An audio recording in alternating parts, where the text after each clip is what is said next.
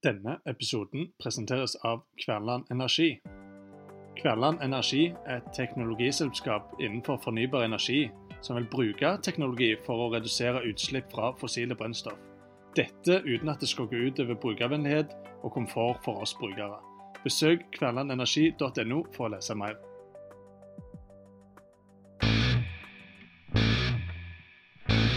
Å stå i det og jobbe her. Vi har lagt en god plan, så vi reiser opp til Bergen for å ta tre poeng. Vi skal ikke være sure for å vinne 4-0 fordi vi ikke alt går på skinner. Vi skal være godt forberedt eh, til seriestart. Sett og ned så syns jeg vi hadde de klart største sjansene. Og Så vil vi ta dette prosjektet videre og selvfølgelig sette vårt særpreg.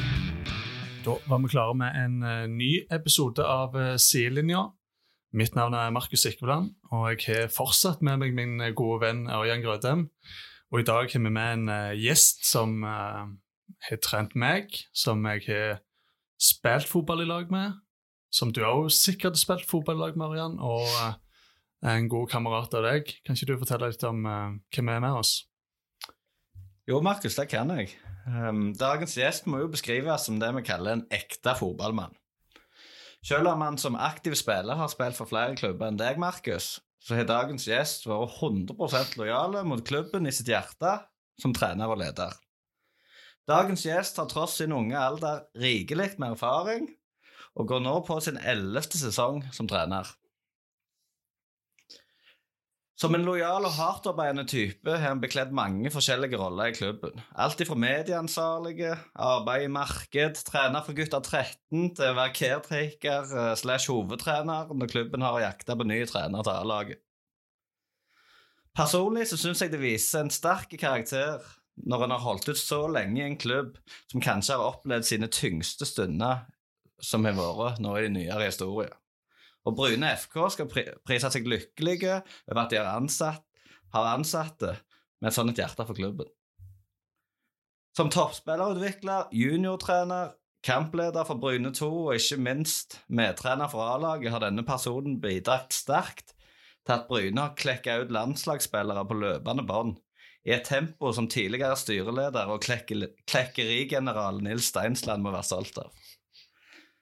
Alt dette har kokt ned til at Bryne har vært med på å utvikle Europas største spisstalent i Erling Haaland. Parallelt med opprykk til Obos-ligaen må vi vel for så vidt si at optimismen er tilbake på Bryne, etter ufattelig med motgang de siste åra. Og etter mitt skjønn så er dagens gjest Even kanskje den største grunnen til nettopp dette. Mine damer og herrer, jeg presenterer årets unge trener 2020, kåra av Norsk trenerforening, Even Sehl. Velkommen, Even. Tusen takk. Veldig gildt å få lov til å være med. Hva syns du om den uh, introduksjonen? Det var mye gode ord, det. Så det var jo kjekt å høre. Det var greit å få en liten oppsummering av trenerkarrieren min eh, så langt. Vi kan jo ta aller først litt hva vi ser for oss. Eh, Vi skal jo eh, prøve å bli bedre kjent med fotballtrenerne. Og gå litt i dybden på hvordan de eh, tenker fotball, da. Ikke så mye om alt det andre. Så da skal vi rett og slett ta turen helt ifra en tanke om hvordan jeg tenker fotball, hvordan den første tanken om å bli fotballtrener starta, til å faktisk stå på sidelinja og lede eh, en elitese- et eliteserielag eller et Obos-lag i kamp. da. Og Even, da må vi spørre Den aller første tanken om at jeg skal bli fotballtrener, når slo den deg? Trenerrollen har jo alltid interessert meg. Jeg har alltid likt å sette opp lag fra ung alder, og, og CM som dette før i tid, og ble en del timer skjermen der. Eh, Så jeg starta egentlig med trener trene gutt 13 i 2009. Begynte å jobbe i Bryne fotballklubb etter videregående i 2008, så jeg har blitt værende helt siden den gang da. Eh, Det ga mersmak, og så var jeg oppe på G16-laget i 2010, og sommeren 2010 så tok jeg over juniorlaget til Bryne. Eh, Da gikk det veldig bra den høsten der. Vi kom helt til semifinalen i junior-NM. Og det var da det ga enda mer mersmak og ga meg gode opplevelser, og jeg hadde en følelse av at dette mestrer jeg. Her har jeg et lite talent.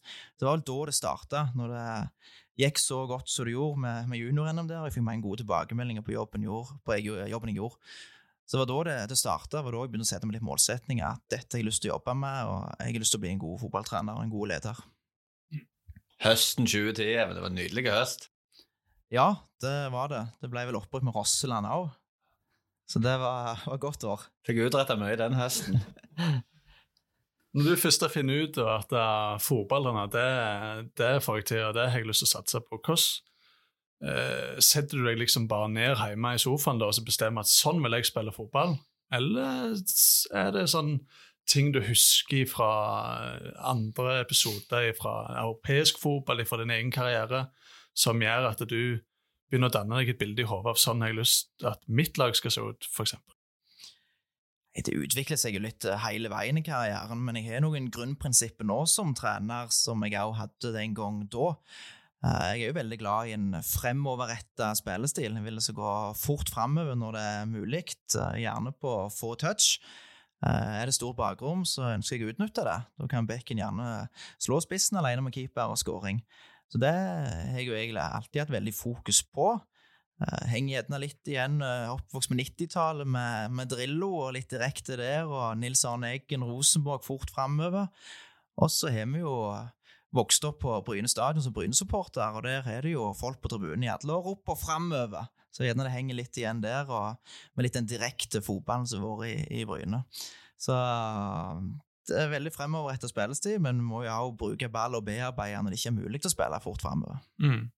Og nå er du en som har vært um, assistent en stund nå. Du prøvde deg en liten stund sammen med Alexander Midtsian, men eh, som et vikariat over et halvt år, var det vel sånn cirka. Men eh, fra den første treneren du jobba sammen med som assistent, til nå, eh, har, har, dine prinsipp da utvikla seg, på en måte? Er du, er du, åpen som trener for innspill fra andre når det gjelder akkurat sånne ting, eller er du ganske sånn uh, skylappene på, og det er kun sånn jeg ser på hvordan vi skal spille fotball?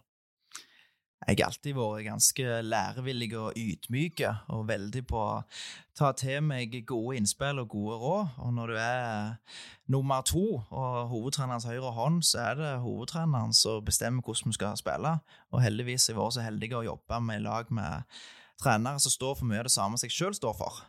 Eh, og Hadde jeg ikke stått for mye av det samme, så kunne det vært vanskeligere, men igjen så må du være lojal og backe opp og støtte opp på den måten som hovedtrener ønsker å spille. Med de hovedtrenerne jeg jobber med, så står vi for veldig mye av det, av det samme. Og det er godt selvfølgelig noen uligheter, men det, det, er bare sunt. Men det er viktig at du må ha en, en felles tanke og en felles forståelse på hvordan du skal spille.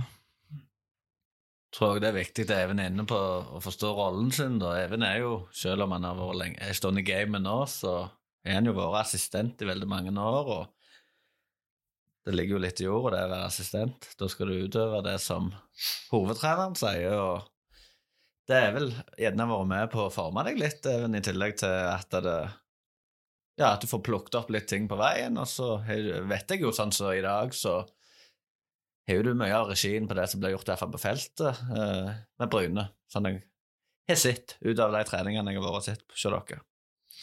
Ja, så jeg har vært veldig heldig å få lov til å jobbe med mange flinke trenere som jeg har lært veldig mye av.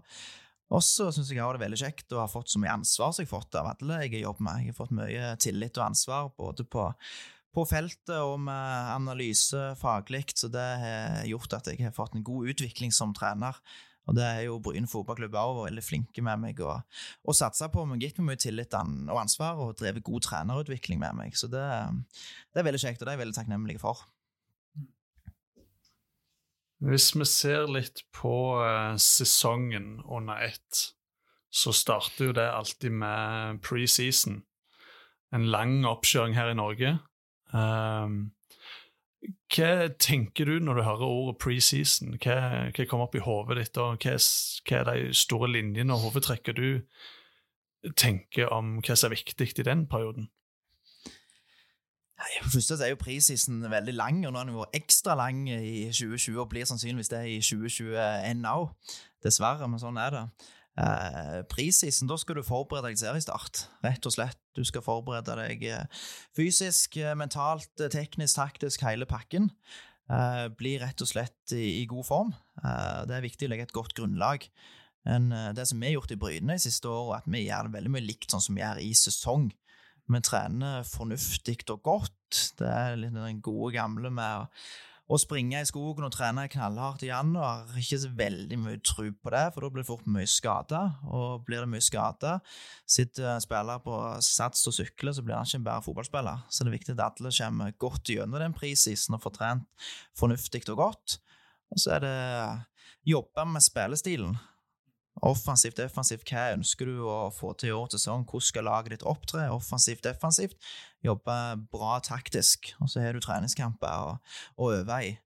Det viktigste som jeg ser, det er jo å ha gode treninger. Det er 100% på alt du gjør, fra oppvarming, passingsøvel til, til spill. Det skal være bånn gass, høyt tempo, bra intensitet på det du holder på med. Det, det er viktig både i sesong og ekstra viktig da i, i prisisen at du får trent godt og går på trening for å bli litt bedre hver eneste dag. Det er, og det er en veldig fokus på det å være 100 Solskjær sa vel en gang det at 99% er 100% mislykka, så det ligger noe i det. I fjor så rykte dere jo opp. Uh, hvordan var preseason da? Det var vel tides lengste preseason. Uh, eller førsesong, som det heter på norsk. Hva, når var det seriestart i fjor i mai? Var det det? Det var vel helt ut juli, tror jeg. 12. juli, mener jeg på å huske. 12. Juli, første kamp, ja. Helt utrolig. Så da hadde dere sju måneders oppkjøring. Um, hvordan justerte dere da, egentlig? Det var jo vi så heldige at vi ikke ble permitterte. Vi fikk jo lov til å trene hele den perioden det var lov å trene. Vi var jo i lockdown en periode, vi òg, og ikke fikk lov til å gå utenfor huset. Men de åpna opp for trening i gruppe på fem og fem og to meter avstand, så fikk vi trene. Og det var, var viktig. For da holdt vi den gode formen ved like, og så åpna de opp mer og mer da, med at du kunne trene i hvert fall felles og i lag, fortsatt med avstand, men da fikk vi jobbe mye med, med spillestilen vår. Og det passet jo veldig bra i og med at vi hadde mange nye spillere i fjor. Så da fikk vi en felles forståelse på hvordan vi skulle spille, der vi fikk jobbe mye shadow med oppspillsvarianter, så alle fikk det klart og tydelig sånn ønsker vi å spille. Og når bekken er ballen, skal det løpet gå, det løpet gå. Så det tror vi var en medvirkende årsak til at det gikk så godt som det gjorde i fjor. Det er jo ikke til å legge skjul på. Så du sier det kom inn en del nytt for Bryne i fjor, men jeg har vel sjelden sett et så samspilt Bryne-lag som i fjor. Ikke at det gjerne var veldig sofistikert, men det går fort framover. Veldig tydelig spillestil. og Det er vel som alt annet i fotball, til mer vi øver på det, til det bedre blir det. Ja, ja, absolutt. Og vi hadde jo veldig fokus på enkelte ting, og det er jeg òg veldig opptatt som trener. De første sekundene etter du mister ball, og etter du vinner ball. Mister du ball, så skal det jobbes knallhardt i gjenvinningsfasen for å vinne ball igjen. Hvis ikke så du kan det, så skal du springe så bare det. Hjem igjen, returløp og hindre kontring imot. Vi slapp til lite kontringer i, i, fjor, var veldig gode i, i, omstillingsfasen. Og når vi vinner ball, så skal det gå fort framover, skru om fra forsvar til angrep. Og da er det hurtig i lengderetningen. Hvis ikke så må vi iallfall komme vekk fra trangt område for å vende spill og begynne å spille derifra. Så de første sekundene etter vi mister ball, vinner ball, de har vi jobbet veldig mye med. Og i fjor så var det jo um, Må dere ha hatt en ganske god oppladning, selv om det var uh, spesielle omstendigheter. For at dere unngikk jo så å si skader. Det var et par her og der, men uh, i det store og hele så stilte dere det samme laget så, så, så å si i hver kamp. Og eh, når vi er inne på dette med sesongoppkjøring og det er hardkjør å springe i skogen og skadeforebyggende trening, hvor, hvor viktig har det blitt nå å ha god kompetanse på akkurat den der biten? Hvor godt trent vi skal være? Hvor, eh, hvor mye skadeforebyggende Hvor mye er spilleren sitt ansvar? Ligger alt på treneren og, og støtteapparatet, eller spilleren ansvar der sjøl? Nei, Spillerne har jo veldig stort ansvar på å være i god form og holde seg eh, friske. Det å være en god 24-timersutøver og være nøye med kosthold, nøye med restitusjon, nøye med søvn. Og så må vi trenere være nøye i, i treningsoppbygninga i løpet av uka. At det uh, trenes hardt noen økter, så må vi ta det ned litt, så folk får lada litt, få litt overskudd. Og så er styrkebiten òg viktige. Og der er, I Bryne så er vi sånn at spillerne må gjøre det på egentrening. Mange klubber har jo det felles på dagtid, og så er det en ettermiddagsøkt på felt senere på dagen. Det har jo ikke vi pga. mange jobber og studerer. Så da får jo spillerne et opplegg fra oss, da, naprapatene våre, så de skal, skal følge. Så er jo det dialogen med dem. Og der har vi jo kompetanse på området med de Ole Martin Tune og Matle Soma, som er våre naprapater, som bidrar på den styrkebiten. Og da er det iallfall viktig at eh, det passer inn med våre treninger. At du ikke har ei veldig tøff beinøkt samme dag som vi har ei tøff økt på feltet. Det er ofte ikke så veldig bra. Da kommer det gjerne skader. Mm. Hvis vi tar eh, og drar den litt videre da, og kommer oss eh, inn i sesong Du nevnte det jo så vidt litt tidligere at det ikke, gjerne ikke var så stor forskjell på preseason og i sesong men det må jo være en, en viss forskjell. Er det sånn at det er et eget treningsopplegg i preseason, og så går vi over i nye fasen av sesongen? Det vi gjør i oppkjøringen nå, er at vi har ei tøff økt kanskje på onsdagen, der vi har fire mot fire. Spiller ett og et halvt minutt, bånn gass, høyt tempo, vegger, sånn som vi får uh, tempo hele, val- ba, hele veien. Ballen er ikke ute av spill. Og så har vi jo nå har vi jo internkamp på lørdagen. To ganger 45 minutter, så blir det de to tøffe øktene der. Og det er ofte sånn vi har i sesong òg. Vi har restitusjon dagen etter kamp. Da er det ut på felt, tøy og bøy, firkant, gjerne litt pasningsøvelse for å få ut driten ifra beina, og så har vi fri to dager etter kamp. Og der er det jo en del som varierer litt om de har fri dag én etter kamp, eller dag to etter kamp. De sier jo det at du er mest mentalt sliten gjerne dagen etter kamp, og så er du fysisk sene og ledd mest sliten to dager etter kamp. Men sånn har vi valgt å gjøre det, så har vi dag tre da. Da har vi ei god eh, kom i gang-økt igjen etter fridagen med mye ball, pasningsøvelse, possession-variant, og så spiller vi en del, gjerne tre lag, sju mot sju. Og så har vi den tøffe økta da, dag fire, og har tre dager før neste kamp. Da har vi ei tøff, god fysisk økt. Og så to dager før kamp så velger vi å ta det litt ned igjen. Da har vi litt roligere på feltet, styrke skadeforebyggende i starten. Litt firkant, og så har vi ofte en pasningsøvelse går på spillestil. Så da er vi inne og jobber med det taktiske momentet i en pasningsøvelse, jobber med spillestilen. Og så tar vi det litt opp igjen dagen før kamp. Da er mange det gjerne veldig rolig med bare firkant og kos. Vi tar det litt opp igjen dagen før kamp. Korte sekvenser derav, men med bånn gass, høyt tempo. Da er det ofte skyve gjennom leddøvelser, der vi får jobbe med den defensive, strukturen. Én i press, de andre ned og inn, kompakte, flytte beina. Og så får vi også jobbet offensivt med, med frispilling og bearbeiding og tempo. Og så er vi selvfølgelig inne og, og jobber taktisk 11 mot 11, litt shadow og dødballer, for å bli med best mulig forberedt til kampdagen etterpå. Så det er litt sånn som vår uke er bygd opp. Og da er det mye likt sånn som vi gjør det nå i mars, som vi kommer til å gjøre det i mai. Nå har du vært med A-laget en del år, og det er jo ikke til å legge skjul på noen år. Har jo vært ganske dårlige resultatmessig. I fjor gjør det jo veldig bra. Det her med vi hører om trenere liksom så Nei, nå blir det ikke fri i morgen, for nå må vi på feltet og jobbe. Er det bare sterkt overdrevet, eller eh, ser du trenere rundt om, det trenger ikke bare være i Bryne, da, som liksom blir stressa av resultatet og endrer alt etter to dårlige kamper? Ja, det er, noe, det er ikke noe fasit der heller, tror jeg. Mange tenker de må trene litt mer og øke mengde og intensitet og alt, mens andre tenker ja, da får vi ta litt fri. Komme litt vekk fra hverandre, koble av litt, frigjøre litt energi på den måten der. Så det er vanskelig å si hva som er riktig. Det er ulike trender der hele veien. Og Bodø-Glimt i fjor de hadde én økt dagen. Da var det jo bra tempo på den økta der, folk var skikkelig eh, på. Mens andre gjerne trener to økter nå, og tre økter. Og hvis Rosenborg vinner serien i år, så er det gjerne det det rette å trene tre ganger til dagen. Sant? Så det er, ikke, det er ikke noe fasit på det der, eh, tror jeg. Det er ikke avgjørende om du har ei økt eller to økter dagen, men vi er jo litt der det er gjerne å ha seks økter der vi er på 100 enn å ha åtte økter der du er på 80 Når dere begynner å forberede dere til kamp, da, er dere skal møte Ålesund eh, hjemme. Dere vet dere de gjerne kommer i en eh, trebackslinje og spiller litt annerledes enn enkelte andre lag. Tar dere hensyn til det når dere på en måte øver på til kampen på lørdag, eller er det mer sånn at vi skal forsterke det vi er gode på? Vi har alltid mest fokus på oss sjøl, men det er viktig å ta hensyn til motstanderlaget. Og det gjør vi veldig nøye. Uh, vi analyserer de i forkant, ser en del kamper, ser på hvordan de skaper sjanser, hvordan går de mål, hvordan slipper de til sjanser, hvordan slipper de inn mål, og hele fokus på enkeltspillere. Og så er det jo ikke alt vi viser til spillerne, da, men vi viser en del video der.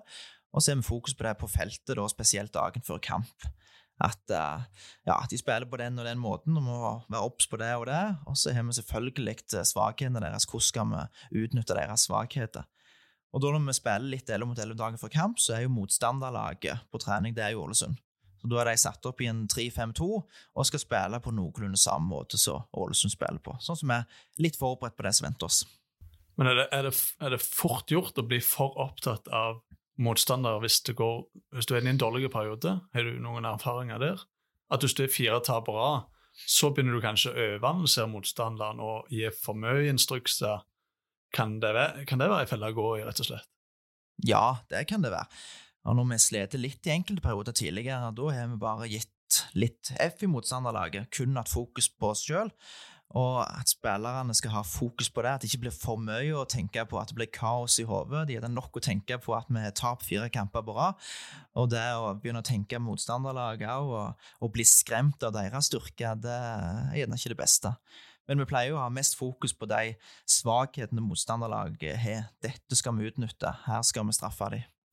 Eh, når vi er inne på det med kanskje fire-fem strake tap, da. Altså, hvor mye i løpet av ei treningsuke får trenere gjort i forhold til sjøltilliten på ei spillergruppe? Ja, det er det. Og det som du sier, sier det med å rose og skryte, og alle vokser på ros. Og det å ha godt humør på trening, ha glede, få fram smilet, gjerne ha litt mer lystbetont økte, da, det kan være fornuftig. Men det er jo at ja, i dag Ørjan, så har du som oppgave å skryte av Markus. Du skal si fire gode ting om Markus i løpet av økta. Så alle vokser jo litt på det, da, og får litt grann eh, ros. Og Der bruker vi òg videoklipp. Det er jo en grunn til at spillerne spiller for Bryne. Det er en grunn til at de får starte. Så de har gjort da fire kamper bra. De er gode fotballspillere. De har gjort mye bra tidligere. Har vist litt videoklipp av gode situasjoner de har gjort tidligere i sesongen, tidligere år, så får fram litt den godfølelsen, da. Så det kan være et element som kan være viktig. Hva tror du var viktigste årsaken til at det gikk så godt som det gjorde med Bryne i fjor? Var det god start og komme inn i flyten? Var det noen snakker om at eh, Joakim Holtan skal Bryne opp til opprykk? Jeg var ekstremt imponert av f.eks. Andreas Dybevig. Er det totalbildet her, eller Kjenner du på energien i ei gruppe når det går bra? Ja, det, det gjør vi. Det var mange ting så er jo sammensatt dette, det mange ting som vi gjorde bra i fjor. Det var gode fotballspillere, det ikke minst. Og så var de flinke til å gjøre hverandre gode. Uh, vi hadde Dybevik som var flink til å slå de målgivende pasningene. Vi hadde Henning Romslo som var flink til å sette opp Dybevik i mellomrommet. Og mye gode relasjonelle ferdigheter. Uh, taktisk fungerte det bra, spillestilen satt. Vi hadde spillere som passet veldig godt i den 4-3-3-formasjonen. Noe som vi ikke hadde så mye av i 2019, da vi sleit litt mer. Det så det veldig godt. Og så syns vi vi var grundige og gode med trenere òg, med analyse, forberedelse til, til kamp. Og så hadde vi veldig gode treninger. Det var Spillerne var virkelig på gjennom hele sesongen på hver eneste økt, hver eneste pasningsøvelse. Alt vi gjorde, så var de virkelig på. Det var 100% Og det var god kvalitet på alle øktene. Og Da er ikke nødvendigvis at vi lykkes med alt, for da har du gjerne ikke hatt det god økt hvis du lykkes med alt. sant? Spillere må ha utfordringer, men vi var flinke til å stresse dem på tid og rom, stille krav som går hurtig, som slår på lengste fot, retning på den første touch, detaljnivå. Der var vi veldig på. Og så var det er ja, enkeltspillere. Viktig Holtan var veldig gode. Det var vel 15 mål og 6 målgivende, skapte 5 straffer, eller hva det var, så det er jo fantastiske tall. Uh, hadde videomann her om dagen da gikk gikk gjennom målet fra i fjor. Så var vel mm, åtte mål, var det det? Da jeg tok vekk straffene, som var satt inn på første touch. Avslutningen ble satt inn på første touch. Og da har du hatt gode medspillere. For det er ikke noe one man-show der du har brukt ti touch og dribla tre-fire mann. Han ble satt opp i, i gode posisjoner foran mål. Det vi snakket om uh, rett før dette, var jo et par tabber av. Det opplevde jo ikke dere i fjor.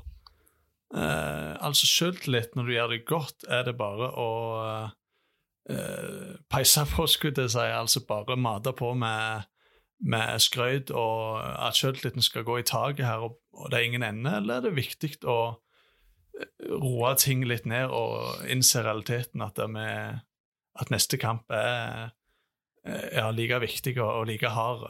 Ja, vi hadde veldig fokus på det å forsterke det som var bra. Veldig mye fokus på det. Vi snakket om det, viste mye videoer av det. Det vi gjør bra, det må vi gjøre enda mer av. Eh, Så det var veldig fokus. Når vi har video etter kamper, så er jo mest fokus på det vi gjør godt. Og det må vi forsterke. Det må hele veien få fram og bevisstgjøring på hva er det som gjør at vi lykkes, og vise de videoklippene der. Samtidig så er jo det fint når vi vinner fotballkamper.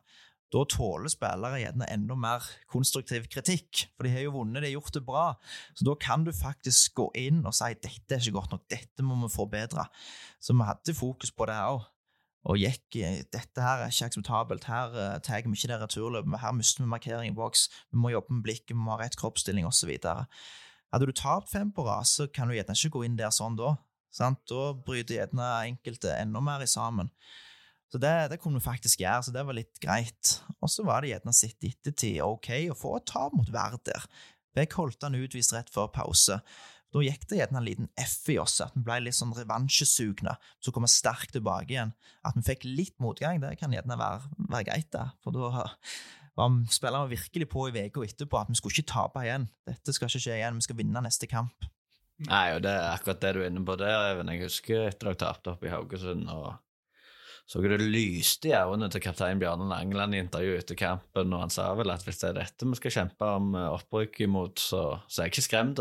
Og det vitner jo om en, eh, en, spiller og et lag og ei gruppe som har trua, da. Mm. vel? Og det tror jeg i hvert fall er ekstremt viktig i fotball, at uh, vi har tro på at vi kan få til dette. Så er det jo det var jo det litt jeg var inne på, at si en Henning Romslo da for eksempel, er spilt vanvittig godt over en periode så tenker jeg bare eh, Altså faren for at han blir litt mett og føler at det, ah, nå er jeg så god at nå går det mest litt av seg sjøl, den er jo litt farlig. At du mister de, de 5 du kanskje som gjør at du er først på andreballen. At du er, gjør det litt ekstra for å gjøre deg uh, ut av markering og mm. den biten der. Det er vel ganske viktig å, å huske på når det går godt. Ja, det er det og vi snakker om individuelle prestasjoner, relasjonelle ferdigheter osv., men det, det, var vanvittig hardt arbeid på gjengen i, i fjor, og det må alltid ligge i bånn. Hver eneste duell er viktig, vi vil vinne kampen i kampen. Hver eneste duell er avgjørende for å skåre mål eller hindre en skåring, og det lå i bånn, og det hadde vi veldig fokus på å forsterke. Og det er vi vant med, med, med Bryne-supportere. Det skal trøkkes til i duellene, det skal springes, og det skal være den jærske drivkraften. Og alle lag ønsker jo hardt arbeid i bånn, men det er ikke alle lag som gjerne klarer det på så god måte som vi gjorde i fjor. Så går det vel litt på hvilken type spiller du har òg. Ikke at jeg skal hive noen under bussen her, men dere fikk inn Holtan i fjor. Dere fikk inn eh, Romslo og Kristoffer Hey har Igor i mål bak der. Josh Robson, som er jo en bånnsolid sesong defensivt, iallfall. Jeg klarer ikke helt å føre meg at Henning Romslo er en fyr som blir mett. Og det kommer jo litt an på altså, typene igjen, da. Mm.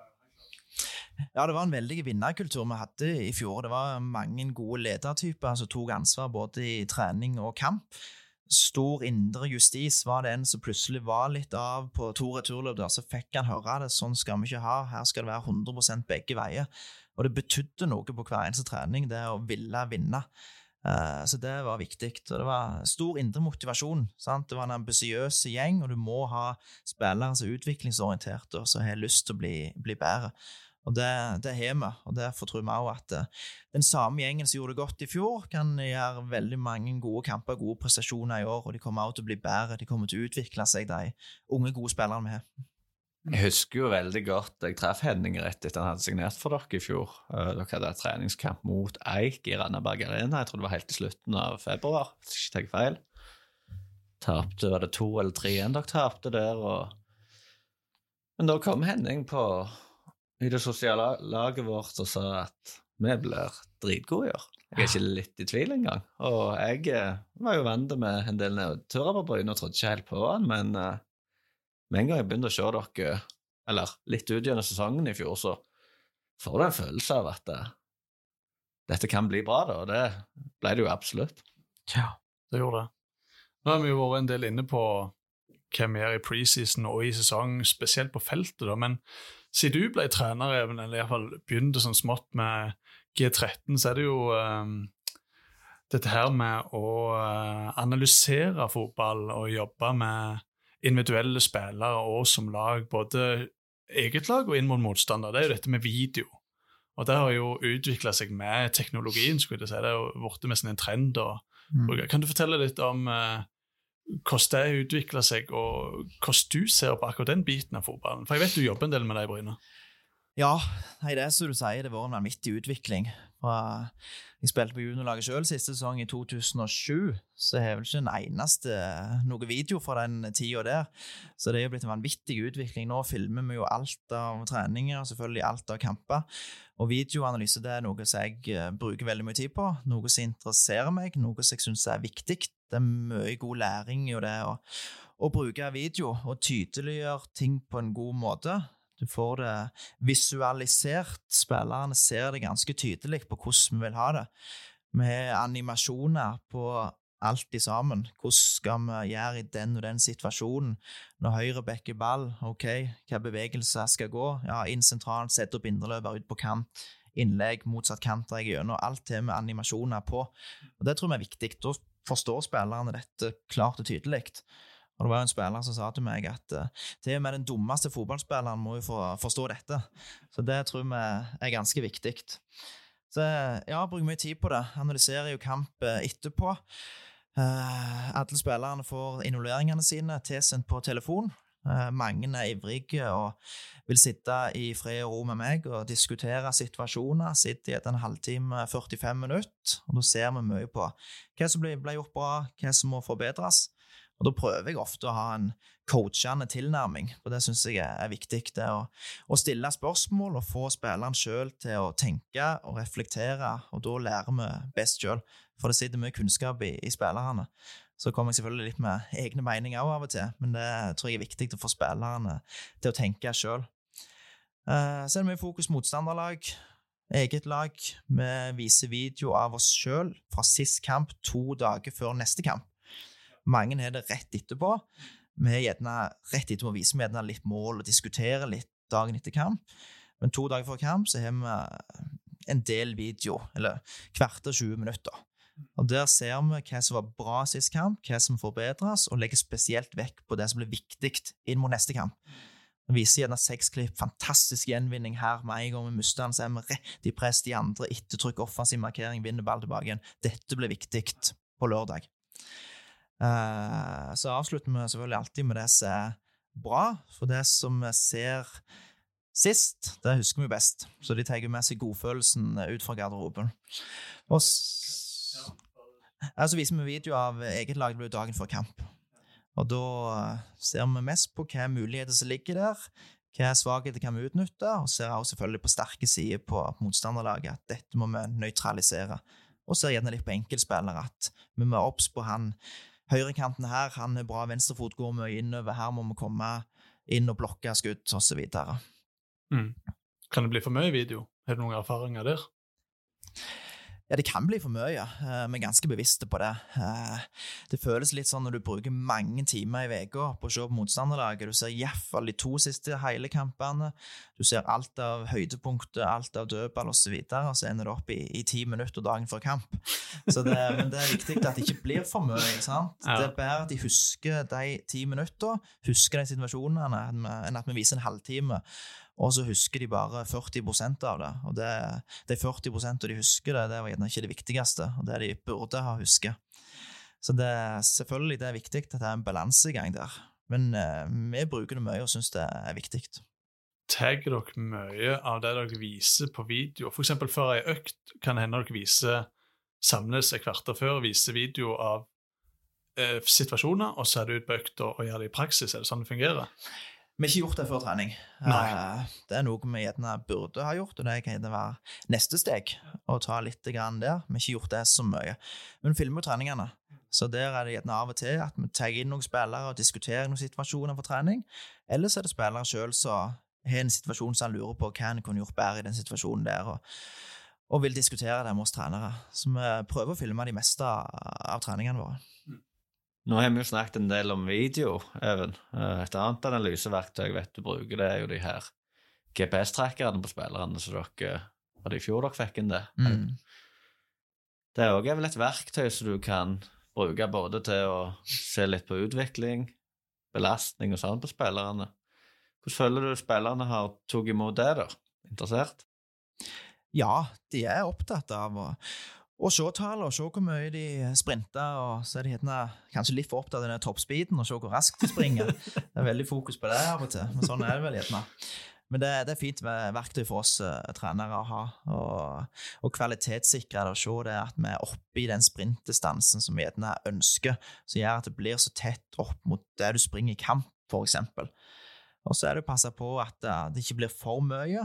Hvis vi skal ha en rolig økt, og Pål Aar måtte sprunge opp og ned så bare det, når vi skal drille, når vi skal være rolig økt, så må vi gjerne ta det litt ned på han, så det ikke blir for mye på det som egentlig skulle være en, en rolig dag. Så det er et fint verktøy, det. Så det er jo mye teknologisk der ute, og så er det som Markus er inne på, det må ikke bli for mye heller. Nei, det handler vel som om det meste i livet, å finne en balanse og, og, og ta ut det, det viktigste fra, fra de dataene du har tilgjengelig. Ja, ja det gjør det. Men vi, vi, sier, vi har hatt god effekt av å bruke teknologiske verktøy som vi har. Og det, jeg husker spesielt en situasjon før vi møtte Asker borte. Da analyserte vi jo Asker og så det her sliter de med innlegg langs bakken. Madsen og Jones var gode og stanga han vekk når det kom innlegg i lufta, men de sliter mer langs bakken. Så Da viser vi det til spillerne. Dette er viktig, få harde innlegg langs bakken. Og når Henning Romslo da en, en sjelden gang, som han gjorde faktisk en kamp, da kom rundt på sida, han gjør ikke ofte den, han anker midten, kom rundt, så sa han det, jeg hadde i bakhodet jeg skulle slå et hardt innlegg, og hardt innlegg langs bakken dro Robert Unnai som skåra. Så da er det verdt å sitte de timene og, og finne de svakhetene når det ender opp med, med en skåring. Ja, Det må jo være enormt kjekt å se at det blir brakt til liv, skulle jeg si. Ja, det er det. Så da er det verdt de, de timene når vi får en skåring på det. Og Da er du inne igjen på at du kommer inn i en god spiral. sant? Vel, Det må jo gi enormt med energi både for trenerne og spillerne og, se at det med fokus på enten i trening eller før camp faktisk funker. Sant vel? Ja, Det det, alt blir jo analysert nå. Det, alt Trenere og spillere de har jo kontroll på det meste. Så det med Daniel Karlsberg, for eksempel, med utvikling av unge spillere, han gikk veldig mye innover i fjor. Så du må kunne gå på utsida òg. Hvis ikke hvis du kommer opp nå i Obos-ligaen, så ser jo alle at du vil innover, innover, innover. Du må gå på utsida, som kan gå begge veier, bli mer uforutsigbare. Og det er han jo blitt. Han hadde jo vel tre målgivende med venstrefoten i fjor når han kom rundt, så det, det er viktig, det. Er det sånn du sitter med hver enkelt spiller i troppen og går gjennom halvtime med video? Eller er det individuelt? Er det du som bestemmer det? Er det spilleren? Hva, er dine tanker rundt akkurat det? Vi ønsker at spillerne skal ta eierskap til egen utvikling og være interessert og være lærevillige. Og vi sier det er de som har lyst til å sette seg ned og se video, de tar kontakt. Så ønsker vi selvfølgelig at alle skal se gjennom sine egne involveringer og danne seg et lite inntrykk, og så bestemmer de selv om de vil diskutere noe med oss trenere eller ikke. Men jeg har fem-seks i snitt gjerne i uka som er inne og ser fra kampen sist. Og det, det er jo kjekt at de syns det er viktig. Og da tar de ofte kontakt sjøl og spør om tid. Nå hadde vi jeg Joakim Holta nå, som spurte senest sist uke om vi kunne ha fast hver torsdag og sitte og se video. Og det, det er jo flott. Og så må vi passe på at det ikke blir for mye, men det er bra at du er så lærevillig. Han er veldig lærevillig. Så da ser vi ofte video fra gjerne treninger, kamper. Men sist uke så, så, så vi video av Kasper Junker sine mål fra fjoråret for Bodø-Glimt. Og da så vi på hans bevegelser inne i boksen. Fra motbevegelse ligge i blindsida, og tok litt læring for det. Såkalt mesterlærer, som det så fint heter. Og så er det noen spillere vi kaller inn av og til. At nå tror vi at han er godt av å se de situasjonene her vi, han må se at han må komme tettere i press, eksempel. Så da viser vi 15 klipp av det. Her eh, er du litt for langt unna, her leder du litt for mye, du må inn og vinne ball. Og det er jo det, det vi ønsker i defensiv arbeid. Første pri er jo å vinne ball. Mm. Ser du effekten av det? Ja, Det, det gjør vi. Du ser at spillerne tar til seg læring og blir mer bevisstgjorte på det. Og du ser det jo mye mer tydeligere på video. sant? Det er jo det som er fint. De tror gjerne at de er nærmere enn det de er. Så det, video lyver ikke. Nei. Ja, det er en ting å bli fortalt det i forhold til å faktisk sitte sjøl med egne øyne. Ja. Tror jeg akkurat, akkurat det jeg vil si, det er ekstremt viktig. Ja. Skal ikke jeg sammenligne meg på noe som helst vis. Jeg har trent Klepp i 14 måneder og hatt det i tre kamper, men uh, vi filma jo den ene kampen på Klepp når vi hadde på Nærby i fjor, og når jeg kom hjem, så hadde jeg ett bilde av hvordan den kampen så ut. Jeg har sikkert sett kampen fire-fem ganger etterpå. Selvfølgelig, fordi jeg hadde altfor god tid med, med koronaen, men eh, men eh, da ser vi jo at eh, ja, det var gjerne ikke helt, Markus, sånn som det så ut i hodet ditt, som det faktisk så ut på, på kamp. Nei. godt Godt tenke meg. Skal vi si oss ferdige med analysevideoene, eller har du noe mer du ønsker å spørre Even om? Jeg tror vi, vi er godt, eh, godt eh, svarte for på, på, på analysedelen. Jeg, eh, jeg syns lærer veldig mye av det Even sitter og sier til oss nå, altså. Det må jeg si. Det er veldig interessant. Uh, vi sa jo at analyse hadde utvikla seg med åra, og det er jo neste tema vi skal inn på òg, det er det mentale. Det mentale i fotballen var nok ikke like mye snakket om, iallfall for 10-15 år siden. Eh, nå ser vi jo mange klubber som involverer mentale trenere. Eh, bare litt kjapt om det, det mentale som en fotballspiller. Men hvor viktig er det nå i dag? Det er hodet med seg. Ja, det er veldig viktig. Eh, Det å ha fokus, ha rett spenningsnivå, takle medgang, takle motgang. Det er mye som ligger oppi hodet. Og det prøver jo vi trenere å være litt hobbymentale trenere. Eh, Så er det den indre dialogen, sant? hva spillerne sier til seg sjøl. Den jobber mye med de unge spillere, spesielt etter å ha gjort en feil. Det er å, å nullstille, ha fokus på neste ball, osv. Så, videre. så det, det mentale er viktig. Og det å ha en mental trener, det har jeg veldig tro på. Det tror jeg er, sunt, men så må jo spillerne ha lyst til å bruke det og ha tro på det sjøl. Kan ikke tvinge på noen at nå skal du jobbe mer mentalt og jobbe med mental trener. Men eh, du ser jo Bodø-Glimt har fått mye oppmerksomhet på det. Det er jo ikke hele stallen, men det er x antall spillere som jobber med mental trener og har tro på det. Så det snakket vi med Marius Lode om dette her, og han hadde god effekt av dette, og vet mange av sine medspillere òg hadde det. Det å hente litt ekstern kompetanse utenfra som kan stille de gode spørsmåla, det tror jeg er viktig. Og jeg er jo opptatt av det sjøl og har tatt en del eh, coachingkurs, og det å være en god coach sant? Det, det kjennetegner jo med å ha de gode spørsmålene, ikke nødvendigvis de gode svarene. Og det, det tror jeg det ligger veldig mye i. Ja, Andrea Perlo sa vel det en gang at fotballen den spilles med hodet, så er føttene bare et verktøy. Det ligger jo noe i det. Ja, ja, ja, absolutt. Det ligger veldig mye i det. Hvis du tenker um, før kamp, da, hvordan vil du spillerne dine skal forberede seg mentalt kvelden før, dagen før? Skal de sitte og visualisere? Har du tro på det? Skal de sitte og se litt klipp for seg sjøl, se klipp av eh, gode spillere? Nei, det som du sier, det er veldig individuelt. De må finne ut hva som er riktig for dem sjøl. Noen har gjerne ikke lyst til å tenke på kampen i det hele og koble helt av, mens noen har lyst til å visualisere. Og jeg tror på visualisering. Det er jeg, men det må jo være rett for spilleren. Men det å, å lukke øynene og se for seg noen gode situasjoner, se for seg at du kommer en mot en og kommer forbi kanten og skjærer inn og setter ballen i mål, det kan være noe, noe i det. Og det er jo derfor vi Eller jeg tenker det bra gi laget dagen før kamp òg, for da kan du se for deg situasjoner. Du vet du starter, du har en trygghet i det. Du slipper å bruke energi på å gruble på om du starter eller ikke. Og sitter du på benken, så kan du riste av deg den skuffelsen da, og bli 100% klar til kamp dagen etterpå. Og så kan du heller visualisere for å se for deg noen gode bilder på at du kommer inn og blir eh, matchvinner. I løpet av de her elleve åra på stadion som trener, Even, er det noen spillere som du bare har skilt seg helt totalt ut når det kommer til det mentale, da? Kan jeg spørre om det?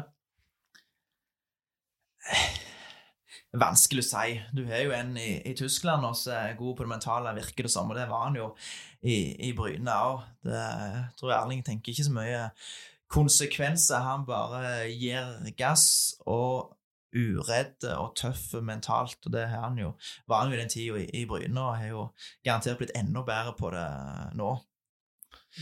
Ja, for det har iallfall jeg litt trua på det der, eller det føler iallfall jeg har blitt viktigere for meg når jeg ser hvor folk jobber. Det er jo akkurat det der med å At frykten for å mislykkes ofte er gjerne større enn enn at du klarer å se for deg at det her kan gå bra. Uh, og det å ikke tenke så mye konsekvenser kan jo fort være en veldig bra ting da, i, i en konkurransesituasjon. sant? For det, du må jo gi gass når du spiller fotball. Ja, ja, du må det. Så du må jo tørre å tape for å vinne, ikke det? Noen som har sagt det en eller annen gang. Absolutt. Snakkes også mye om dette her om å skape en eh, vinnerkultur i en klubb. Altså, utenom å vinne fotballkamper rent sånn, hvis du ser enkelt på det, hvordan, eh, hvordan jobber en med det? Ja, nei, hva er vinnerkultur? sant? Ja, det, det er det, er lett det. å si det, ja, med en god vinnerkultur, men hva er det for noe, egentlig? Ja. Det tenker jeg egentlig det. Du som snakker om nå, du er, du er offensiv eh, i hodet, og den, du har den skikkelig indre drive, den indre motivasjonen for å ville vinne. Eh, Du takler medgang, du takler motgang. Du er utviklingsorientert og stor vilje til å bli bedre. Det vil si en vinnerkultur. Og så at det betyr noe, sant? både på trening og kamp, og legger det der siste lille i det. Og vi hadde jo mange av de ledertypene i fjor som er med å skape den gode vinnerkulturen. Og så var det en god indre justis i gruppa, og det vil si en kjennetegn en vinnerkultur. At det er noen som gir beskjed hvis dette ikke er godt nok, at her må vi opp. Her må vi forbedre oss, bli bedre på det og det. Det vil si kjennetegn en vinnerkultur. Og det kan vel være ganske greit at du har et par spillere som gir beskjed når ting ikke er godt nok òg. At du ikke plent blir deg og Jan Halvor i dette tilfellet, da, som står og bjeffer på han og bjeffer på han, men at du faktisk har en og to ute på banen der som sier at nå må vi opp, gutter. Dette holder ikke. Ja, det er jo ofte det gjerne som gir eh, best effekt når du får høre det fra en eh, medspiller. Så det, det er viktig å ha de ledertypene som går foran. Det trengs i hver gruppe. Jeg ser tida går i gode drøs, så vi må hoppe videre til det siste temaet vi skal innom, og det er kampledelse og forberedelse. Og da aller først lurer jeg på om du har noen personlige forberedelser inn mot hver kamp som du er nødt å gjøre. Nei, Jeg er ikke noe sånn veldig fast at jeg mister helt fokus hvis jeg ikke får gjort en ting. og Jeg er ikke så eh, på de rutinene og ritualene, men jeg liker å gå en tur på kampdag. Det syns jeg gir meg energi, og da jeg kan ikke si jeg ikke tenker på kamp, for det gjør jeg jo. Jeg tenker jo på kamp, men jeg får frisk luft og, og forbereder meg og får litt energi inn mot kamp. Så det pleier å være den gåturen jeg prøver å få til. Laget sine rutiner, da. Kamp lør lørdag eller søndag klokka seks. Hvordan er dagen deres, laget, spillerne? Det er jo litt individuelt. det, Jeg er litt usikker på hvordan enkelte da, av spillerne har dagen sin, men det er viktig å komme seg opp og få en god frokost. Uh, og så møtes vi jo halvannen time til kamp, og da har vi spillermøte. Ikke så veldig lenge, for de viktigste forberedelsene er jo gjort i løpet av uka. Eh, jeg tror spillerne er litt i bobla, da. Så hvis du står og snakker i 20 minutter, så får de ikke med seg så mye. Du må være, nei, du må være klar og tydelig og konkret. Dette er arbeidsoppgavene, dette er viktig i dag. Og så er det selvfølgelig snakket med de samme tingene tidligere i, uka. Og så er det ut på oppvarming og få godfølelsen, og så er det en liten peptalk ute på, på feltet der på oppvarminga. Så pleier vi å gå bort til B-gjengen og klappe litt, og det gir oss energi. Shit, vi har supporterne med oss. Det er viktig for oss. Og så er det inn, og så er det en siste lille peptalk før, før kamp. Og gire oss opp. Eh, Du sa litt om det, at det er liksom den siste peptalken og sånn før vi går ut eh, på banen, så er det å ta de eh, store tingene som jeg har gått gjennom i løpet av treningsuka. Hva er typisk ting som blir gitt beskjed om rett før vi går ut til kampstart? Rett før vi går ut, da er det mye at dette her med hardt arbeid. Det skal flyttes bein fort og lenge, så trykkes til i hver eneste duell. Ja, Da blir det egentlig den der peptalken som jeg tror de fleste kunne tatt. At da ikke, tror ikke spillerne er klar for sånn voldsomt nøye taktiske ting. Men da er det gjerne enkle ting i starten av kampen. Ballen skal opp på deres halvdel. Ettertrykk, andre baller. Få trøkk på dem, få publikum med. Sette inn en skikkelig takling, osv. Så, videre. så det, det er iallfall sånn vi gjør det. Even Sel i pausen, da, når det ligger under 3-0 og det har vært en ræva første omgang. Er det et par drikkeflasker i veggen og den her hårføneren, eller eh, er det litt sånn situasjonsbestemt, kanskje? Ja, på, på A-lagskampene så er det jo Jan Halvor som har hovedansvar for den praten der. Så da eh, er jo jeg eh, Jeg kommer med mine innspill, men det er ikke jeg som har den hovedansvaret. Men eh, jeg har jo hatt en del pauseprater på juniorlag og toerlag og A-lag den perioden jeg var hovedtrener. og det skal være rolig og saklig og konstruktivt, forsterke det som er bra, og gjerne inn på noen ting som vi må forbedre. Men samtidig så, så har det gått ei kule varmt noen ganger òg. Jeg har sett deg forbanna, ja. Ja, det Er det, Markus? Ja, ja. Jeg er egentlig rolig og avbalansert, men eh, jeg kan eh, smelle litt, jeg òg. Det tror jeg er viktig. Det tror jeg gir god effekt, så lenge det ikke skjer for ofte. Kan ikke klikke hver dag, for da mister du gjerne, utblåsning og sin kraft. Det gjør det. I forhold til kampforberedelser, hvor mye hensyn tar dere, eller du Det blir jo du og Jan Halvor nå, i og med at du er en assistent. Hvor mye hensyn tar dere motstandere i forhold til laguttak og taktikk? Det er ikke så altfor mye, uh, iallfall ikke på laguttak. Men av og til har du gjerne noen spillere som passer godt til det kampbildet. Møter du et lag som skal stå høyt på deg, sant? utrolig mye bakrom, ok, så har vi den raske spissen, da, er det han bør starte? Er du lag som ligger veldig lågt og gir oss lite bakrom, så må du gjerne ha den spissen på 95, da, som kommer rundt på kant og slår mye legg. Sant? Så det er vanskelig å, å si. Vi har ikke gjort så mye hensyn med, altså. Vi er ikke det. Eh, taktisk så har vi fokus på oss sjøl, men selvfølgelig alltid litt på motstanderen, mest fokus på oss sjøl. Hvem husker ikke Bryne sin cupkamp hjemme mot Viking sist, nå, når Andreas Ueland plutselig spilte spiss mot Viking? Mot Sandnes òg, vel? Jeg Ja, husker. det gikk vel ikke så godt mot Sandnes, men jeg husker den Vikingkampen. Da tror jeg dere sjokkerte motstanderen litt, og de var ikke helt klare for den. Nei, og det var ikke så mye vi hadde spilt på akkurat den måten der. Da, vi, da var det resultat, og det er det jo alltid det viktigste. Men da var vi kyniske. Vi skulle slå lange baller på Uland som skulle stusse gjennom, vi skulle få ballen opp på deres banehalvdel, vinne ballen opp og begynne å spille på deres banehalvdel. Så det, det fungerte jo bra i den kampen der, og også mot Sandnes. Så, og jeg som trener er nok litt fleksibel og dynamisk på akkurat spillestil. Det viktigste er å vinne. Du må ha grunnprinsippet, du må ha noen retningslinjer som er der. Men i enkelte kamper så kan du ta hensyn til motstander, plutselig spille på en litt annen måte. Legge opp formasjonen så passer motstanderen bedre, spesielt hvis du møter en motstander som du tror er mye bedre enn deg sjøl. Så Som trener så har jeg selvfølgelig noen faste prinsipp på hvordan vi skal spille, men så er det viktig det, ja, det går an å endre litt underveis, da, og endre litt på den måten du spiller på, uten at du går helt vekk fra det. Når du har gjort de forberedelsene inn mot kamp, og du ser etter si en halvtime da, at eh, både forberedelse, taktikk og laguttak Vi bommer opp en av disse tingene. Og gjør noe med det, da. Hvor lett er det? Nei, det er jo mulig. Det, det kan være bare noen små ting, det. Uh, så er det hjelpe spillerne. Vi vil jo ha spillere som tar kloke valg utpå der, så ser hvor de ledige rommene er. Motstanderen nekter deg noe rom, og så gir deg noe rom. Er det rom i bakrom, så må vi utnytte det. Er det ikke bakrom, så er det et mellomrom. Er det helt trangt der inne, ok, da er det et siderom, da. Da må vi skape overtall, komme opp på kant. Så det kan vi hjelpe spillere underveis. Du, se hvor masse rom det er på venstre side her.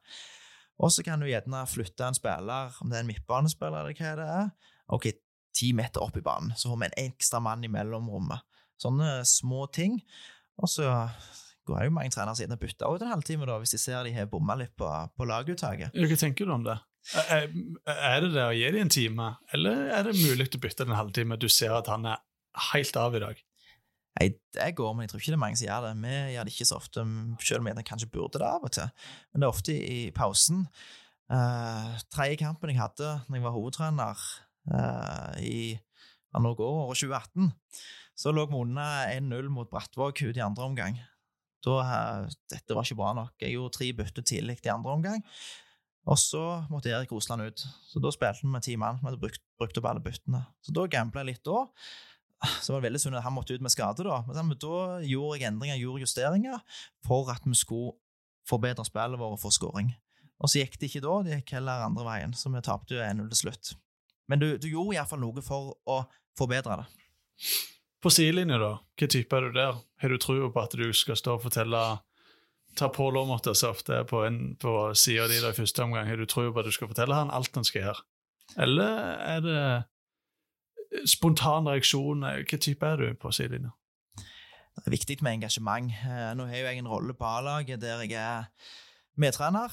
Eh, Jan Halvor står ofte framme og skriker, og hvis jeg i tillegg skal stå og skrike, da, blir det kaos. Så da har jeg den rollen der jeg er litt mer rolig, analytiske, prøver å fange opp detaljer og gir mine innspill til Jan Halvor. Selv om jeg selvfølgelig roper litt plutselig til jeg av og til. Det er jo engasjement, så selv om jeg ser litt rolig ut, så bruser det inni deg der. Eh, Når jeg har hovedansvar sjøl, så liker jeg å stå framme og, coache litt og være skikkelig på å hjelpe spillerne. Så prøver jeg å ha en grunnregel at jeg coacher og hjelper spillerne defensivt, uten ball. Med rope gjenvinning når vi mister den, inn i press, kommer han trygt til, samla press, skal vi gå høyt eller lågt, være med og gi litt instrukser, ikke så mye offensivt, for det tror jeg forstyrrer spillerne. At da må de tenke sjøl, de må ha en viss grad av frihet, kreativitet, og finne en løsning ut på det sjøl. Hvis de sitter for seg at de skal vende spillet, og så står jeg og roper at de skal spille ut på kant på samme side, og da kan det bli kaos i hodet. Så det prøver jeg å unngå.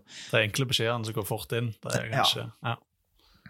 Eh, helt avslutningsvis så lurer jeg på om du har en favorittspillertype å ha på benk. Så du eh, er den, Liker du alltid ha en target i, eh, framfor mål i slutten, inn med en midtstopp, inn med en raske ving? Er det sånn foretrukken spillertype du liker å alltid kunne ha i, i bakhånd? Når jeg har hatt juniorlag og toerlag opp igjennom, så har jeg nok eh, Jeg har hevet opp deg, Markus, noen ganger opp på topp når vi skal ha scoring. Det har jo gitt effekt av det.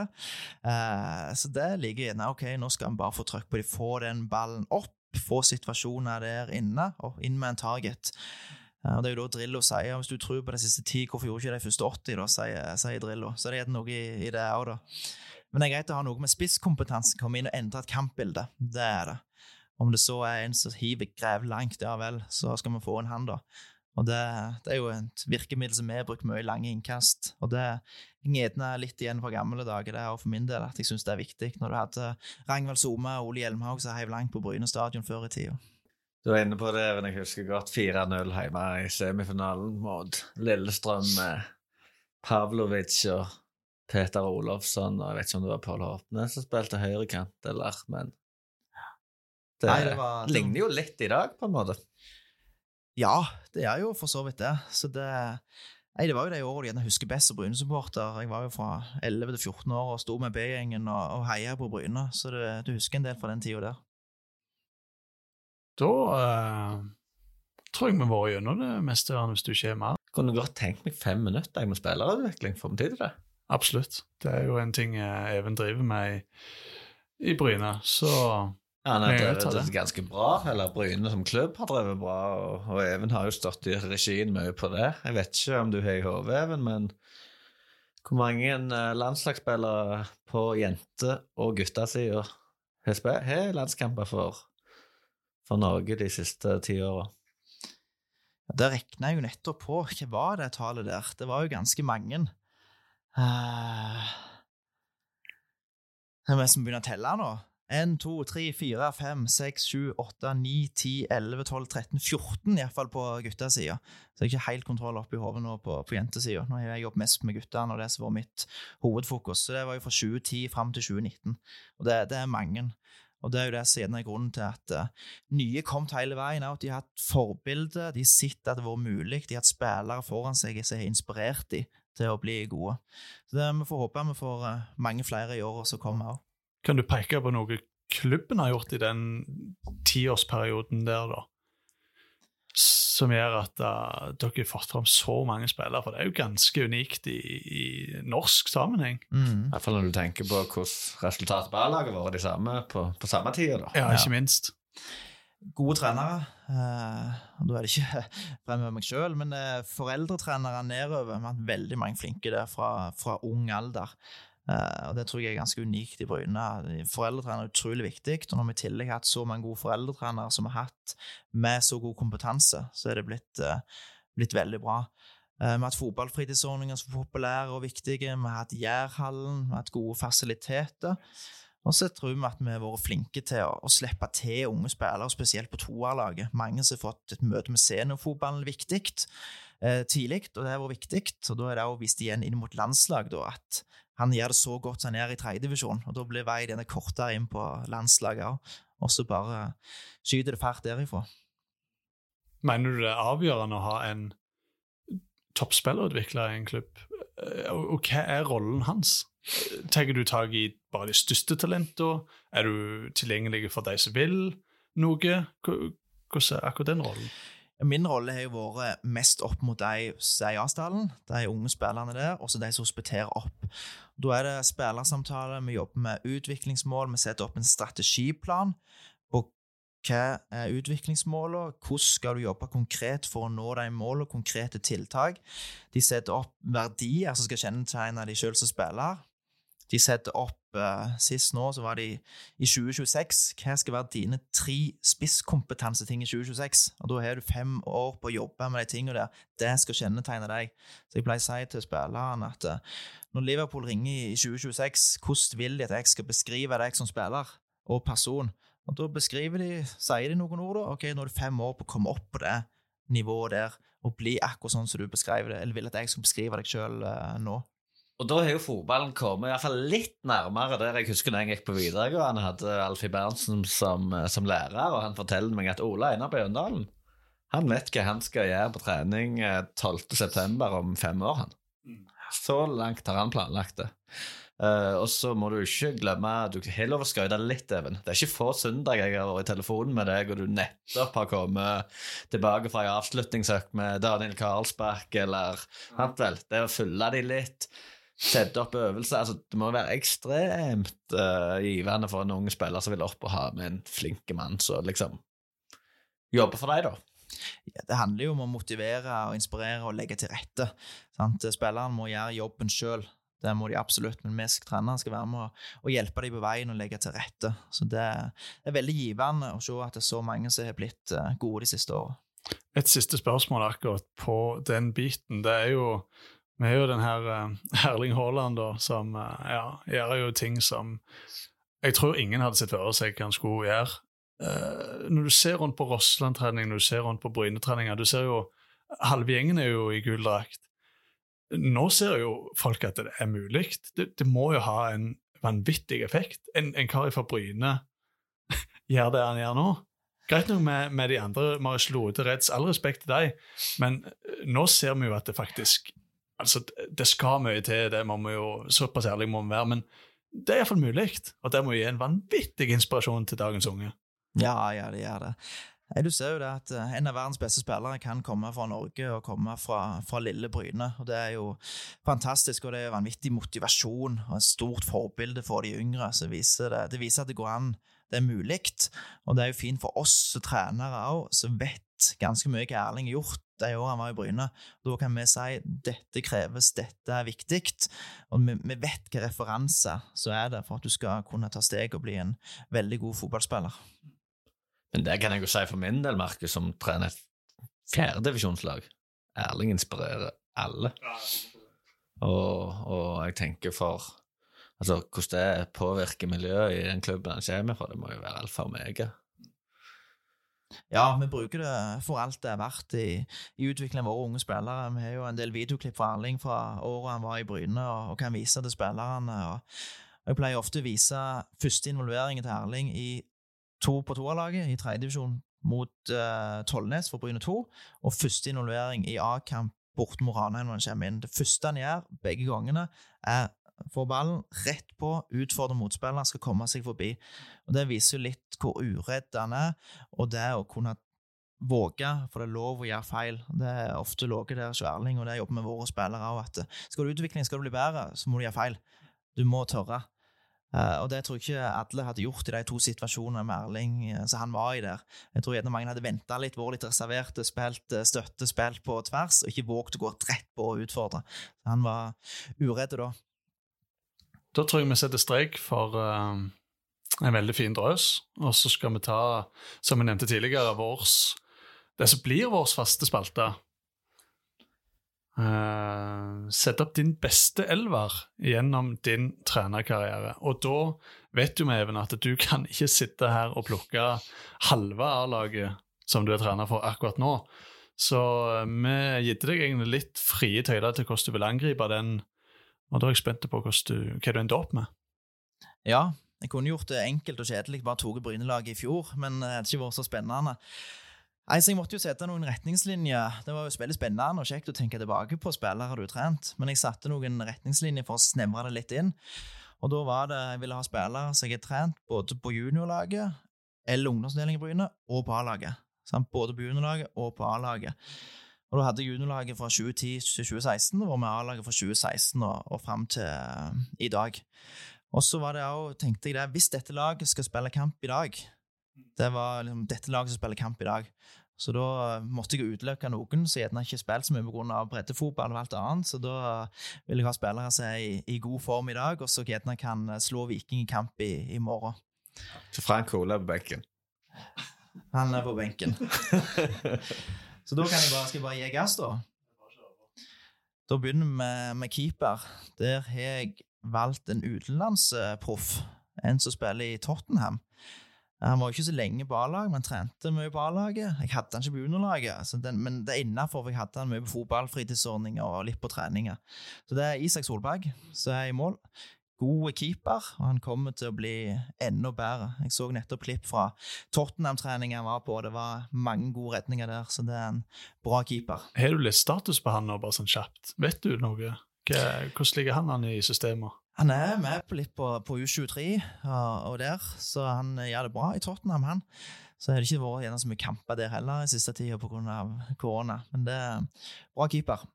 Så han blir spennende å følge med i året framover.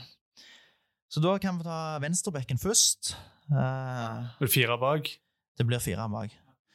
Så når du, Markus, spilte med han her, så var han en stor og sterk spiss på, på juniorlaget. Så ble han omskolert til venstrebekk i 2016, så han er venstrebekk på mitt lag òg. Det er Pål Aamodt. Uh, Pål var, var, god i 2020, han. Han var god òg i 2016 i Obos-ligaen, når han ble omskolert. Så han var en offensiv og god back for meg der.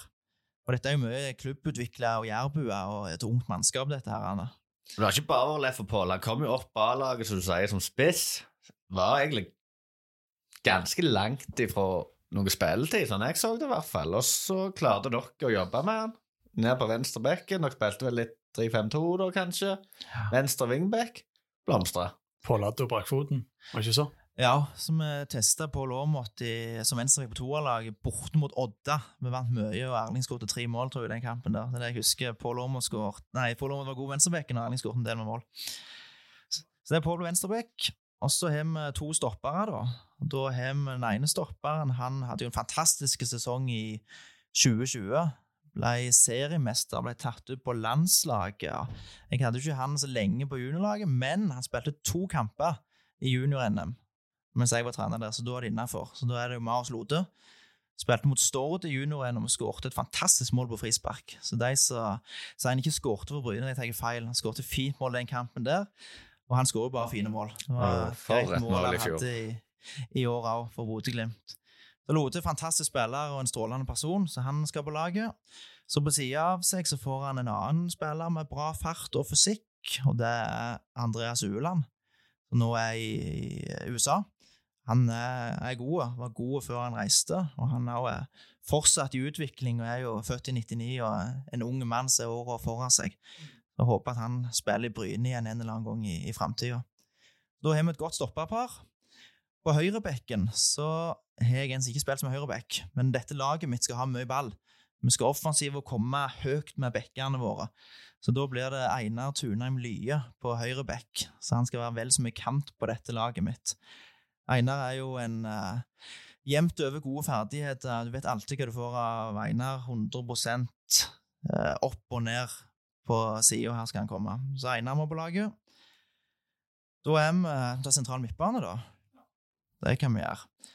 Det er jo et ungt mannskap, dette her, Anna. Så vi trenger en ledertype, en playmaker, en som går foran. En som trykker til i dueller, en som er flink til å gjøre de andre gode. Det trenger vi. Så da blir det han som var kaptein på juniorlaget når jeg hadde det i 2010. Det er Henning Romslo. Så Henning må på laget. Soleklart eldstemann på laget, men det går fint. Så Henning er, blir viktig. Han var viktig for oss i, i fjor. Bryne blir viktig på dette laget mitt her. Så han skal gjøre grovjobben, så skal han ha en annen midtbanespiller på sida av seg, som skal være den litt mer boks-til-boks-spilleren. En eh, målfarlig spiller som var veldig god i 2020. Nå er han i eliteserieklubb og heter Jonathan Brunes, så han skal på laget. Eh, Jonathan teknisk bra, bra driv, og han kommer til å skåre bra med mål for dette laget mitt. Kjekt å se at han eh, gjorde det så bra som han gjorde i fjor. En god spiller. Kan jeg avbryte litt? Et spørsmål der med Jonathan. Uh, husker jeg så en, om det var en treningskamp for A-laget mot Viking i Randaberg Arena, og jeg bare var gjerne junior, jeg husker ikke helt, men klassisk nummer seks. Litt sånn Han var så god på akkurat det jeg syns Henning er god på, da. Mm. Men nå ser jeg jo han spiller spiss, han spiller litt tier her og der. Allsidige spiller. Allsidige. Jeg har vel brukt han på toerlaget både som eh, stopper og midtbane og spiss. Han likte best å spille framover, ikke så glad i å spille stopper. Men eh, Jonathan er en smart fotballspiller, så han eh, løser de fleste posisjonene, han. Så, så han skal komme seg mye inn i boksen. Skulle ha mye ball på dette laget mitt, så han kommer i mange posisjoner der han skal skåre mye mål. Eh, da er vi på høyrekanten. Vi må jo ha en kant som går innover i banen, siden Einar Lye som kommer mye rundt. Så vi trenger en som skal trekke inn og finne mellomrommet og bli rettvendt der. Og da blir det Adrian Berntsen som skal inn i banen med sin venstrefot. Smarte spiller, ser løsninger som ikke så mange andre ser. Bra teknisk, målskårer. Eh, hatt mange målgivende pasninger opp, opp gjennom åra. Så Adrian må med. Så håper jeg Adrian blir uh, får en god sesong i Notodden i år. Det er en god spiller. Han sleit mye med skade i fjor, så håper han holder seg skadefri i år. Da vil hvis han utvikler seg det, sånn som jeg håper han skal. Husker det målet han hadde for, for Norge G18, eller hva det var. Det viser jo litt det han er, da. Fantastisk venstrefot og et godt skudd. og Målpoeng, tenker jeg når jeg tenker på han, egentlig. Ja. Uh, Da er vi på venstrekant. Der ble den som ikke hatt på juniorlaget. Han er juniorspiller nå. Jeg har hatt han mye på fotballfritidsordning og på lagstrening. Jeg har jobbet mye med han de siste åra. Det er Daniel Karlsbakk som skal være venstrekant. Meget spennende spiller. Han er god nå og kommer til å bli enda bedre. Ambisiøs, lærevillig, spisskompetanse, fart, dribleferdigheter. Så Daniel blir fin å ha på dette laget her. Han gleder meg til å se mer, av, altså. Nydelig, uredd, enormt god en mot en. Nå har du sagt han har lært seg å gå litt mer ut i banen. Uh, kjempepotensial som jeg gleder meg til å følge fram gjennom. Ja. Da har vi to spillere igjen. Da skal vi ha en eh, offensiv midtbanespiller. Uh, Da blir det Liker ikke å ta med en Sandnes Ulf-spiller, men så lenge det er Redd Skrødem, så går det greit, selv om han spiller i, i Sandnes nå. Reds er en eh, strålende type og en eh, strålende fotballspiller. Fantastiske sesong han hadde i fjor for, for Sandnes. Flotte mål, bra teknisk, bra driv med ball. God fysikk er han jo òg. Så Reds er en god spiller. Så han skal inn på laget. Så vi, det er mye målpoeng på dette laget. her. Ja, absolutt. Det begynner å bli litt. Det er det de gjør. Han har fått seg frisparkfot òg mens han var i Danmark, så Ja. eh, kjempekomplette spiller. Det er han òg. Da er vi en spiller igjen. Den kan klare meg gjette hvem det er. Må vi la han snakke. Det er ikke noen overraskelse hvem som blir på, på topp. Vi må jo ha med ja, verdens beste fotballspiller, kan vel si det. Nå i hamre inn mål i Champions League. Det er jo fantastisk å se hvordan Erling har gjort det. Så Erling Braut Haaland blir eh, soleklart eh, førstevalg på topp og, på laget mitt. Eh, utrolig gildt og utrolig kjekt å unne Erling den suksessen som han har. For han eh, har jobbet hardt for det. Så Erling må med, og jeg tror Erling kommer til å trives veldig godt på dette laget her. Det det. blir det. sosialt og fint mange av kompisene hans, og så er det mange gode spillere rundt han som kommer til å sette han opp i mange gode situasjoner for mål. Så Erling kommer til å skåre mye mål på dette laget her òg. Det hadde faktisk vært jæklig rått å sitte dette her laget. Oh, I aksjon en kamp. Får håpe de er hjemme på ferie på litt, eller så at vi hadde fått en eh, liten i Jærhallen. Ja. Det, det er mange gode spillere. Det er ganske spesielt å tenke på hvor mange gode spillere som var innom Bryne de siste åra og har gått graden i klubben. Det kan jo ta en liten historie der når vi snakker om Reds og, og Erling. Eh, Jeg bodde jo i Bergen i, i 2016 da Vålerenga kjøpte Reds, og det var bare et par, par uker etter handelen var i orden, og Reds hadde flytta til Oslo, så traff jeg eh, Ronny Deila på, på, på et vannhold der, eh, og jeg introduserte meg sjøl, hilste på han, sa hva jeg het, og han hørte etternavnet mitt, så spurte om jeg kjente Reds, og jeg sa ja, ja, ja. Jeg, eh, jeg tror til meg, Han er jo tremenning, men jeg tror jeg løy på meg at han var søskenbarnet mitt, faktisk. Og så var jo òg Ronny var jo, Deila var jo òg litt eh, interessert i, i Erling på den tida. Da var jo Erling fortsatt i Bryne, var rett før Molde signerte. Ja, det stemmer, stemmer. Uh, Skal det jo sies at eh, Reds var at, ble 18 år i august det året, og hadde vel på vårsesongen 7-8 mål for et Bryne-lag som sleit, så han hadde gjort en god sesong. Jeg hadde bodd i Bergen noen år, og, og jeg hadde, var absolutt ikke oppdatert på, på Erling Haaland, men eh, jeg får jo høre den eh, til tider når, når Ronny Deila spurte meg om hvem jeg trodde ble best av Erling og, og Reds. Så så jeg bort på, på Deila og sa Reds. Så Og det endte vel med at uh, Reds gikk til Vålerenga, da? han hadde gått. Hadde gått Ja, det, ja, ja. okay. det, det var jo litt for å bygge opp Deila Ja, og, ja, og, stemmer. og, og, og fortelle at han hadde gjort en god handel. Og selv om det ikke gikk helt så, som vi håpte med, med Reds i Vålerenga Han skåret jo debuten mot Viking, han skåret mot Haugesund i første og andre seriekamp året etterpå, og, og fikk en god start. Eh, Så, så har jeg absolutt tro på han. Han er 23 år i år og har framtida foran seg. Og så Even sier både teknikk, fysikk og, og et øye for mål, så vi skal ikke avskrive han, altså. Men Mm. den blir vel hengende litt på meg, den. Da begynner tida å renne ut. Vi har holdt på i en time og 20 minutter, gutter. Da tror jeg det bare gjenstår for oss igjen å takke Even for uh, mye lærerikt stoff og god drøs.